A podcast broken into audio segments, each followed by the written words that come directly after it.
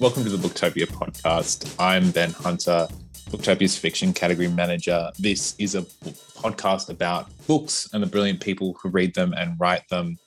I'm recording from home today, my house on Gadigal land. I want to pay respects to uh, elders past, present, emerging. It's always was and always will be Aboriginal land. Uh, today's guest, I'm very excited for.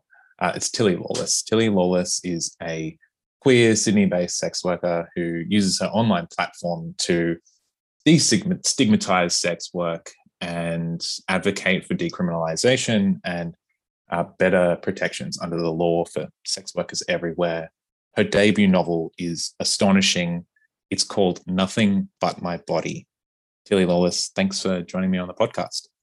My pleasure. It's nice to have something to do in lockdown. I, good.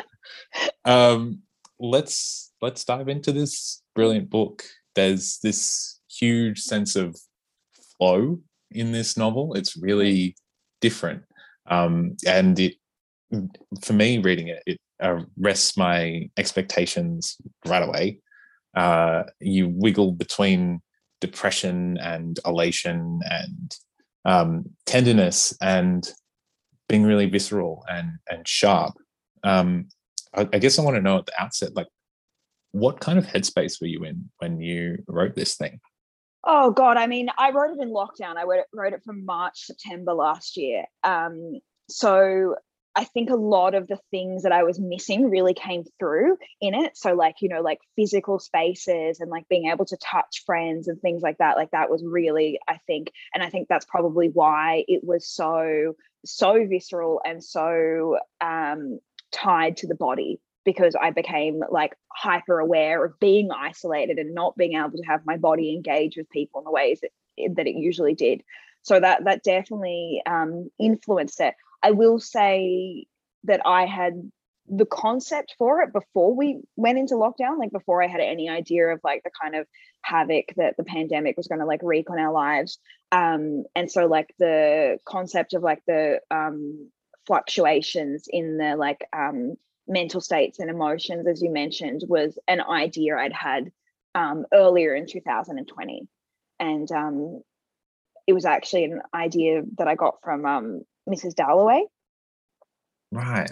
Um, yeah, because you know how, like, obviously, and I mean, I haven't read that since I was a teenager, but I remember it really clearly reading as a teenager. And obviously, you know, it's like one woman's train of thought across like a concentrated period of time as she's going about doing her daily life, you know, like getting ready for a dinner party mm. or whatever. And I really like the way her, you know, internal world like interacted with the external world, you know, like she's thinking about how she's going to decorate the room for this dinner party and she's thinking of who gave her a vase and it's like taking her back into her memory. Mm. And so like that was that was what inspired the structure. And then I was like, oh well, like why don't I do it across? It was originally meant to be across a week because like a week just yeah. me. And then yeah. you got to eight days. well, yeah, I got I wrote seven days and then the seventh day was too depressing. And I was like, I can't finish like that. so I wrote another day. And um also I also wanted to show that like the sort of inevitable fluctuation continued um uh, indefinitely, like outside any sort of like time bracket that you might put it within. You know? Yeah. yeah. It's it's it's it's eight days, but it's also a, like a year and a bit. Yeah, yeah, and, yeah, it, yeah. and it and it picks up like all this stuff from our contemporary context.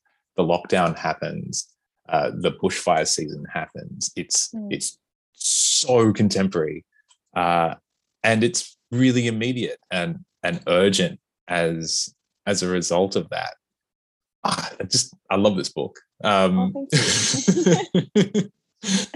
uh, the character in this novel at the outset she's at a breaking point with uh, a failing relationship uh, mm-hmm. with a woman that the reader never meets. Uh, she's like obsessive and she's unwell. Um, and she finds solace in, I don't know if solace is the right word, but but I'm going to use it. She finds yeah. solace in sex work uh, mm. as as a distraction from the distresses of her life which is a flip to how she normally operates, which, you know, I, I think about that. And for most people who kind of work in the in the capitalist system, uh, the monotony of work can be uh, a solace, right? Um, uh, and I I want to ask you has has sex work ever been uh, a refuge or a solace for you at any stage? Um, oh, definitely. I think what you just said what is, about what is what is it that you missed yeah. during lockdown? Oh wow. Okay, so to answer the first bit, yes, it definitely has, and I think what you said about the monotony of work sometimes being an escape is really important because I think um, we often just like discount the importance of having like um, routine and structure in our days. And I think when you're really unwell, like work can either be one or two things. Like it can either remind you of how unwell you are because you feel like you can't even function in your workspace, and that's like the worst, or it can, yeah, it can give you structure and distraction that you wouldn't have otherwise. So sex work definitely has been that for me at points. Um, and that is something that I mean, obviously, this lockdown round, round feels I feel like feels so much worse than last year's lockdown because I feel like last year it was kind of like almost like exciting chaos as like yeah. awful and distressing as it was the whole world was in it. We were all like what's going to happen? You know like you were you were it, there was like almost an adrenaline to it you know? And like mm. whereas i feel like this year's lockdown doesn't have that at all because a we shouldn't be in it you know? Like it's all the result of the fucking vaccine rollout. And b we there's no longer an excitement to it. Like this is you know coronavirus has been around for you know coming up to two years now and it's actually just really um depressing. Um, so yeah, I'm very, very much missing the connection that work brought me, you know, like um the connection with other women. Like I miss a lot of the girls I work with at the brothel because they are women that I don't have relationships with outside of the brothel, you know. Mm. Um and I also do miss the physical touch the work brings me like even though a lot of the time like i can resent the clients or like not want to be touched in that moment now that i'm completely without touch i realize that it kind of sex work has me at this sort of like base level of um contact with people you know yeah yeah and that's just gone so what what support is there for sex workers during the lockdown? Is there any? Oh well, I mean, I'm lucky in that I'm able to get on Centrelink, like the disaster payment, because mm. I'm unable to work. So, but like obviously there are plenty of um, you know, like especially migrant workers who you know don't have access to Centrelink or you know people who are studying who like can't get on the disaster payment because they're already on Austudy or whatever. Like there's a whole gap in people, as we know, that have been like missed by the government. Um, but theoretically, um, if you're a sex worker who's a citizen, you can get on the payment right now. Yeah. Well, that's that's something. Um, yeah. Because you think about it, um, the the sex industry is just is just overlooked in kind of broader movements and workers' rights and unions and the Labor Party um, have just always been run by white men and often mm. Catholic white men. Um, so they just get discounted and um, a lot of your work also yeah. also talks about how um, mainstream feminism or mainstream queer rights also discounts sex workers. Um, why is that? Do you think? Oh god i mean with feminism it's often come that's really tied to second wave feminism which mm. obviously had the concept of women needed to reject traditional roles, you know? So, like a mm. traditional mm. role might be being a housewife. Um, and they also saw a lot of um, femininity of women as like trappings of the patriarchy. So, you know, like makeup or bras or like things like that. And um, unfortunately, that attitude has carried on um, you know, you, you, talk about like the huge wars between like um, sex positive feminists and anti-porn feminists like through like the 70s and 80s and 90s and that's something that has like um continued on into the debates around sex work. So like unfortunately a lot of feminists see sex work as um as just a way of being a slave to the patriarchy. Um yeah. And with queer queer stuff it's a little bit more complicated because with queer with like the queer world, often you have people who are trying to argue um, acceptance from the straight world based on the fact that they're respectable, and so they want to they want to you know say that like I have a normal job and I pay tax and blah blah blah, and so unfortunately, sex work is something that they feel smears the um the you know acceptability of like gay people. Yeah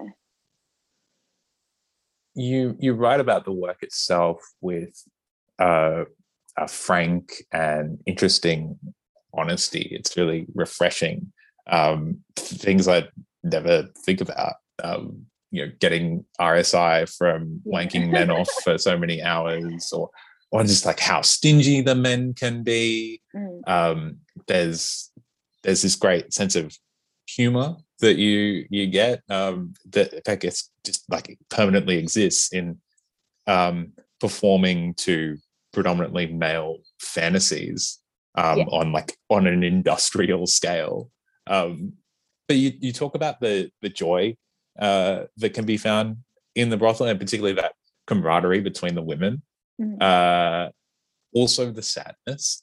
Um, you, you talk about how uh, I, I love you, mentioned how the the real world exists behind the closed door of the girls' room, um, and and not where everyone is interested on the beds and the massage tables uh, across the rest of the place. Um, so, what are the myths that are perpetuated in our culture where it comes to sex work? Um, like, what does film and television and all the like harrowing tell-all memoirs uh, get wrong? Wow. Well, so like I mean, film and television, like so often you like hookers are just like, you know, like a dead body in a crime show or something. They're oh, faceless, yeah. they're nameless.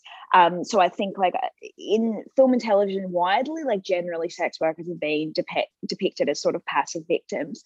Um, you do of course then get like salacious sort of stories like um Secret Diary of a Call Girl or whatever, where it's yeah. presented as this job that brings you like great access to wealth and is incredibly thrilling and exciting and whatever. And um, I mean, the thing I've always said is that, you know, eh, the realities of sex work fall somewhere between those dichotomies. And like what I also tried to present in the book was that not only the realities of sex work for different people fall between those dichotomies, but your own day in a sex work establishment can fall between those things because every yeah. single time you interact with someone it's a different interaction and you can have like a horribly awful dehumanizing interaction right next to something that's uplifting and um wait i've lost my train of thought now what's your full question yeah so i guess like and one of the things that i really wanted to do with this also was it show that you know, I think a lot of the um, writing around sex work has been kind of relegated to one genre, which is memoir. And like I deliberately chose like a novel format um, because I wanted to also show that you can write about sex work and it not be the only focal point of the novel. Like it yes. can be a, a, backdrop. And so, like for me, like the real focuses of the novel were um, mental health, um, the queer community, um, the dangers of romance and infatuation like they they were the focuses and then sex work was just the atmospheric thing um, um, through which the lens through which I interpreted all those other things. You know what I mean? Yeah. Oh, yeah. That's really well put. Um, and I, I do want to, I do want to talk more about the mental health stuff and the relationship stuff. I also, I also want the the reader to kind of ex- experience as much of that themselves as possible. I don't want to spoil this novel. Oh, yeah, yeah. it's tricky. Um, one one moment that that really staying on the sex work, one, one moment that um, surprised or shocked me um, was a moment where a client um, is into a really dirty kink and the, the narrator character is is she's not. Um, and it's this horrifying moment for her not necessarily because of the kink itself but because he springs it on her. And mm. he he hasn't like negotiated this and, and agreed to pay for it. It's it's something that he's taking from her mm. uh and like in in my like repressed white male mind, um, I was so like shocked that it wasn't the kink that that like mm. befouled her. It was the fact that uh, he broke that really tenuous um, consent that that exists yeah. in that space. Um, I guess, like, what what can the world of sex work teach us about consent uh, oh, and and yeah. like rape culture and how it's permeating Canberra and beyond? Totally. I I mean, I think sex workers are so would be such skilled educators when it comes to consent because i think right. we view consent as this really sort of like rigid thing like you know you say yes or you say no to something right whereas actually consent is something that's fluid and nuanced and continues throughout an interaction with people. Like and i think the other really important thing about consent which we don't we, we have we have a hyper focus on verbal consent in in our society. And it's like consent is also not necessarily always verbal it's also it's also something that can be cued subconsciously through people's bodies. And like i, I know this for example from seeing um, disabled clients who can't who can't necessarily speak but can cue to me like their consent in other ways. And also when i see clients that um, don't speak english you know and i don't speak their language and we have to work out consent in other ways. And so i think people really need to see consent as something that eh, continues and has to be checked in constantly throughout interactions with people rather than just this like stagnant thing. Um, and I think we all need to learn to um, not just communicate verbally, but like to read each other's body body language better in order to work out when someone is like really okay with something, you know? Um, yeah. That's really well put. Um, it's it's not surprising that that you've you've written this under lockdown because you you write really lovingly about physical connection and and you write really lovingly about sweaty nightclubs. Um, yeah. uh, this this this kind of sacred space of of really of queer culture queer nightclubs um, both in like australia and abroad uh, where love and friendship and sex and revelry all kind of mixed together with thumping music and lots of heat and sweat and chemicals like MDMA and ketamine. Uh, those spaces are just like as unknown to me as brothels are. Uh, so, like, what makes them special for you as a writer? Tell me about them.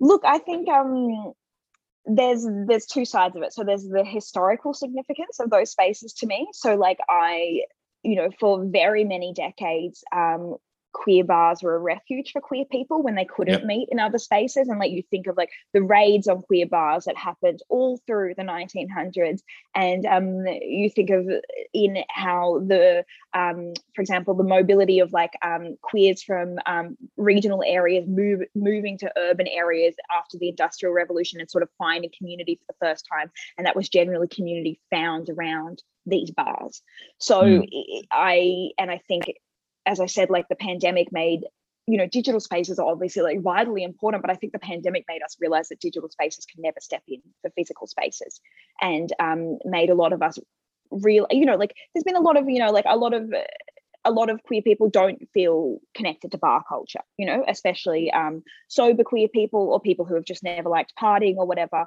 and so yeah. have felt, you know, kind of quite alienated by that world. But um, I think in the pandemic, I know a lot of people were like, oh, wow, that ones who'd been maybe critical or like cynical about those spaces were suddenly like, wow, those spaces actually really do serve a purpose. Even if you're not into the music or you're not into the drugs, it is just being in a room full of people and that kind of um, the touch and the sort of like collective unconscious like um, mood um, that occurs in those spaces is just like really, really important. Um, so that's that kind of like um, more broader historical side but then for me personally i i've always said like i love um i hate halfway spaces in that for example i love being at a friend's house talking to them sober um or I love being at a club completely fucked up and not talking to anyone, you know. But I don't like, for example, like pubs and um, where you know you're meant to drink and shout and like I'm like, give me one or the other. And like one of the things I love about clubs is also like the anon- anonymity that comes. Did I say that right? Anonymity, anonymity. I can never say that right. Anonymity, anonymity. Anonymity. Anonymity. It's a tricky okay. one. Anyway, that like kind of comes with being in a dark space surrounded by bodies and the moment of feeling part of a collective and transcending my body in that moment. Like, yeah. And and to be able to feel safer in that space than you would walking the street. It's the oh, like it's yeah. a it's a dichotomy. Like most most people would feel the opposite. Yeah, well, um, I think I mean I can at the queer clubs I go to, like I can take my clothes off and no one's going to touch me, and like um, yeah. I do feel a um, refuge from the straight male gaze, which I obviously feel so intently when I'm at work. You know. Yes. Yeah. Tell me about tapping into that fluid interior world. Um, you mentioned the the, the Mrs. Dalloway effect earlier, mm. um, and and how how does that relate to consumption of chemical? uh, like I'm thinking particularly mm. about ketamine, which I, I don't have any experience with, but um, I hear that it, like it makes it makes for long, calm conversation about any and everything and a, and a like a, a deep brooding like interior moment. Uh, yeah i like i like ketamine also because i i like hallucinogens and ketamine in certain amounts makes you hallucinate. So like i tend to push more towards like the you know people like scared of k-holes. I quite like k-holing um, when I completely disassociate in my body and think, like, for example, I'm a glass perfume bottle that's about to shatter. You know, like I like that disorienting experience that a lot of people don't like. Um, I do find with ketamine that it often also um, helps me to write. Like in that I'll have realizations when I'm on ketamine and I'll write that note down on my phone. the next day when I'm sober, I'll write about what um, what conclusions I reach in that moment. Look, I, I, I also just to be honest, I also wrote about drug use so much in the book because I really resent the fact that male authors are allowed to write about drug use and their writing is still taken seriously. You know, like well, you know, like Thank William Burroughs. yeah, like you know, like William Burroughs, all the beat authors, for example. And yep. then when a woman writes about drug use, it's her book is seen as trashy, she's seen as messy, she's not taken seriously as an author. So like I deliberately, I deliberately put a lot of drug use in there. And also I it was also a political thing because I like believe in drug decrim. But like I'm not actually like a I, I'm largely sober these days, and like I yeah. often go to clubs completely sober. Um, but it was a yeah, there was like real intent in putting so much drug use um, in there. Do you do you enjoy clubbing sober? Like, is, is it yeah? Is it just a different kind of experience? I feel that when the and this is going to sound so hippie, but I feel like when the atmosphere is right um, and everyone's elated, you get completely high off the collective elation anyway. So yeah, yeah. I really do enjoy like I do enjoy clubbing sober. Yeah. One one place your character also um, searches for elation or euphoria is in the natural world.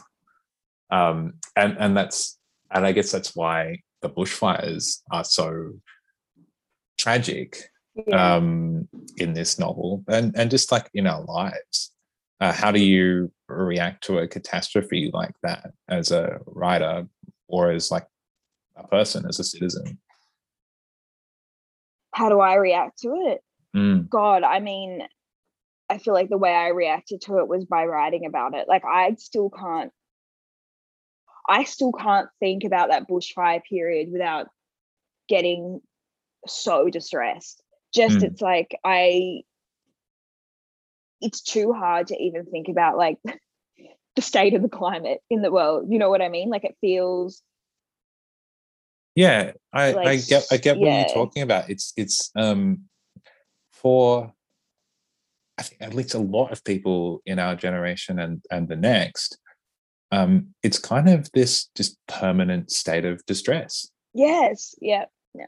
Um, and it's it, it makes it just it, it makes it hard to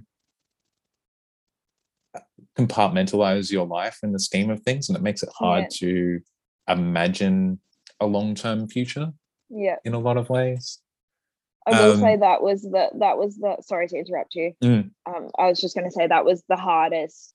That day was the hardest day to write. Like I ended up like writing all the others and had to go back and like it was really, really difficult. yeah Yeah. like a lot happens in this eight days Yeah. um i but i'd still like i describe it as a as a novel of ideas um i reread the first chapter this morning and and and even just just there um the whole the whole thing kicks off with your your character um asking an octogenarian client to take photos of her. Um and it just invites this remuneration uh, remuneration no, rumination over uh, like why do we photograph ourselves and why do we share Mm. photos? And and and then like that invites like I like thinking about social media and how that will censor nipples and Mm. words like you know keywords like brothel or porn or uh prostitute um Mm. in the name of kind of like family friendly content but at the same time it's running this algorithm that's trying to push you to do the most like risque post Mm. possible in order to be seen and acknowledged and be seen as good um how like social media is like your insta is like a big part of how you share your ideas and your writing so Mm. how do you how do you feel about that Look, I think Instagram's dying. I think we have, I think I view social media platforms as kind of like empires, you know, that thing that empire, every empire eventually falls. Like I think Facebook has fallen, um, and now Instagram and Twitter are dying. And I think we're having the rise of TikTok, and then eventually TikTok will die. Um, I feel really grateful to have grown up in an age before censorship and algorithms and advertising ruined the internet like when i Mm. first really became into the internet as like you know um a, you know as like a 12 year old was when i first started you know like um rpging online and getting really into like corners of the internet um i loved the fact that it was sort of decentralized you had like niche forums in which you met with people um there was like it, it was a fucking free for all, you know? And like, yes, it meant that I was sending nudes to older men when I was 14. And like, yes, it meant that I was seeing videos of people being beheaded online, but also it was complete chaos, like the world was complete chaos. Whereas now, Mm. like the internet is fucking sectioned off and like into these territories that like corporations can just like crow over and exert their own rules and morality over. And I hate that that has happened to the internet. Um, so for me, what I'm like, I kind of hope that we're coming into a time where we will see um, the death of these big social media platforms and the rise once again of decentralized internet where people moderate forums not for income and like a and like a separation from advertising. I don't know if that actually happened, but I, I hope that's the kind of internet that we will return to. Um, so It yeah, little, yeah. it sounds like utopian almost but that, Well, I that mean, was like but that was five years ago right it that's wasn't so five hard. years ago though. Like it's, t- I mean, it's more like ten years ago now. I Yeah. feel like when the internet was like that. Um, look, so I have a complicated relationship with Instagram because obviously I've used the platform for many things, but the platform at the end of the day, I exist so tenuously there. I've had my Instagram deleted a number of times. Like I always Yeah. have posts deleted. I have to be careful with what I say. Um, and I just, I to be honest, I am looking forward to the day when I can no longer exist, uh, no longer have to rely on Instagram in any sort of way, and can just Mm. have my words in like hard copy that can't be taken away by a corporation. Um, yeah, but look, I've recently started using the dark web, so like I feel like I'm moving to new spaces of the internet anyway. I'm like, woo. oh dude all right we'll have to get on the dark web now yeah, yeah, that's it. Everyone's gonna go. or at least just uh, read more of your books uh this is the this is the first novel um Yeah. uh but you are writing more Yeah, I've written the second one. I just finished that. Um, it's a It's magical it's realism really novel. different, isn't it? Yeah, so different. It's like more traditional. It's a traditional novel structure, so it's like third person past tense. Um, it's set in around like 2009. Um, so actually that era of the internet in which I was just like describing. Um, and it's a magical realism novel set in northern New South Wales. Um, that draws on like Scottish mythology as like a parallel for sort of um dysfunctional like mother-daughter relationships. Um, it was Oh. really fun to write. I really loved writing it. Yeah. Do- do- will you publish that with Allen and Unwin as well? I actually don't know. At the moment, You're it's with my waiting to agent. sort out Um, the yeah, so I can't. I mean, detail? tou- touch wood. We'll see. Um, it's with my agent right now. She really likes it. Um, and we will take some steps beyond that. Yeah. I'm excited. Yeah. Um, what this book is brilliant, um, and it already has this book. Nothing but my body is brilliant. Um, it already has like terrific endorsements from some really cool people. Um, and and as you as we sort of said, you, you already have this big following um, that you've cultivated over the years. What what do you want to achieve with this book? Oh, okay. So this book, I feel like I firstly I wanted to prove myself to myself that I could write a book. Um, because I've Sick. tried in the past. Yeah, like I've yeah, like tried when I was 15 and like you know what I mean? I've tried many times. And so this was um and I wanted to write a book that um played to my strengths. Mhm. Um, which is why I went like the sort of like um flow of like consciousness, like first person, because that's what my Instagram has always been, and that's what people have followed me for. So this book was very much, yeah, playing to my strength, proving that I could do it to myself, um, and also giving my followers what they like to hear from me, you know? Whereas this second book I've written is more what I wanted to write, you know what I mean? Or what I would read as a reader. Because like I'm at the end of the day, like I'm not into the book that I mean, obviously, like I I can't like I I'm not gonna say anything bad about my own book, but like this is not the book I would choose to read. Like I like personally like um more traditional fiction. I really like fantasy, I really like sci-fi. Um I'm not particularly into auto fiction. So I mean, probably my agent and publisher maybe don't want me to say that, but like No, I, I think that's a really interesting thing to say. I, I, yeah, the, nothing but my body. I, I wouldn't have. I probably would not have picked it up on its like uh description alone had it Mm. not been for your name and Mm. um hearing about you and and, and the um the the really interesting following that you have and um like just knowing you as someone who has a lot of valuable things to say Mm. uh that it's that's that's a it's a tricky path to tread I, but i i'm recommending this book to everyone and I'm, saying like for a lot of people this book will be a challenge not because it's a massive tome or because it is um, vulgar um, but it's confronting and it's and it's going to be something that's just a wildly different point of view to, to so many people and that's, Mm. that's that's why a fiction like this is valuable I, I really appreciate your time today tilly oh thank you. We're wrapping up.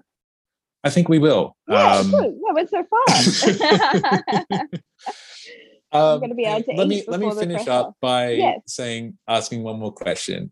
Um, at at the top of the podcast, I I asked about your headspace writing nothing but my body, Mm, and you said you wrote it in lockdown. mm. What's your headspace now in lockdown once again? Oh god, I mean, my lockdown headspace has been up and down. I've also the first three weeks were really fucked, and I was really depressed, and I couldn't do anything, and that was making me feel more depressed. Um, the last week has actually been better because of book promo stuff keeping me occupied. So I feel like I at Mhm. least have a purpose and I'm productive or whatever. And I know, like, obviously, I hate the idea of like value being tied to productivity and like capitalist culture, but at the end of the day, I personally do feel better about myself when I'm productive. Um, so I am having I'm having a good week this week because I'm busy with this stuff. Yeah. So like thank you for having me as well. Like as I said, it gives some structure to my day. Oh, we'll we'll do this again. Yeah. Perfect. Nothing But My Body is published by Allen and Unwin. You can buy it online at booktopia.com.au.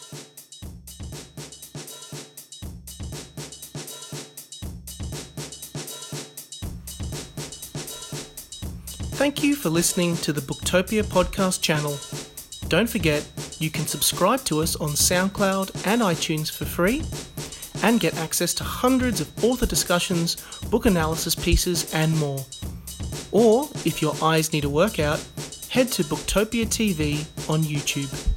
Don't forget, for all books featured in this podcast and for access to a whole bunch of other fun content on our blog, head to Booktopia, Australia's local bookstore, at booktopia.com.au.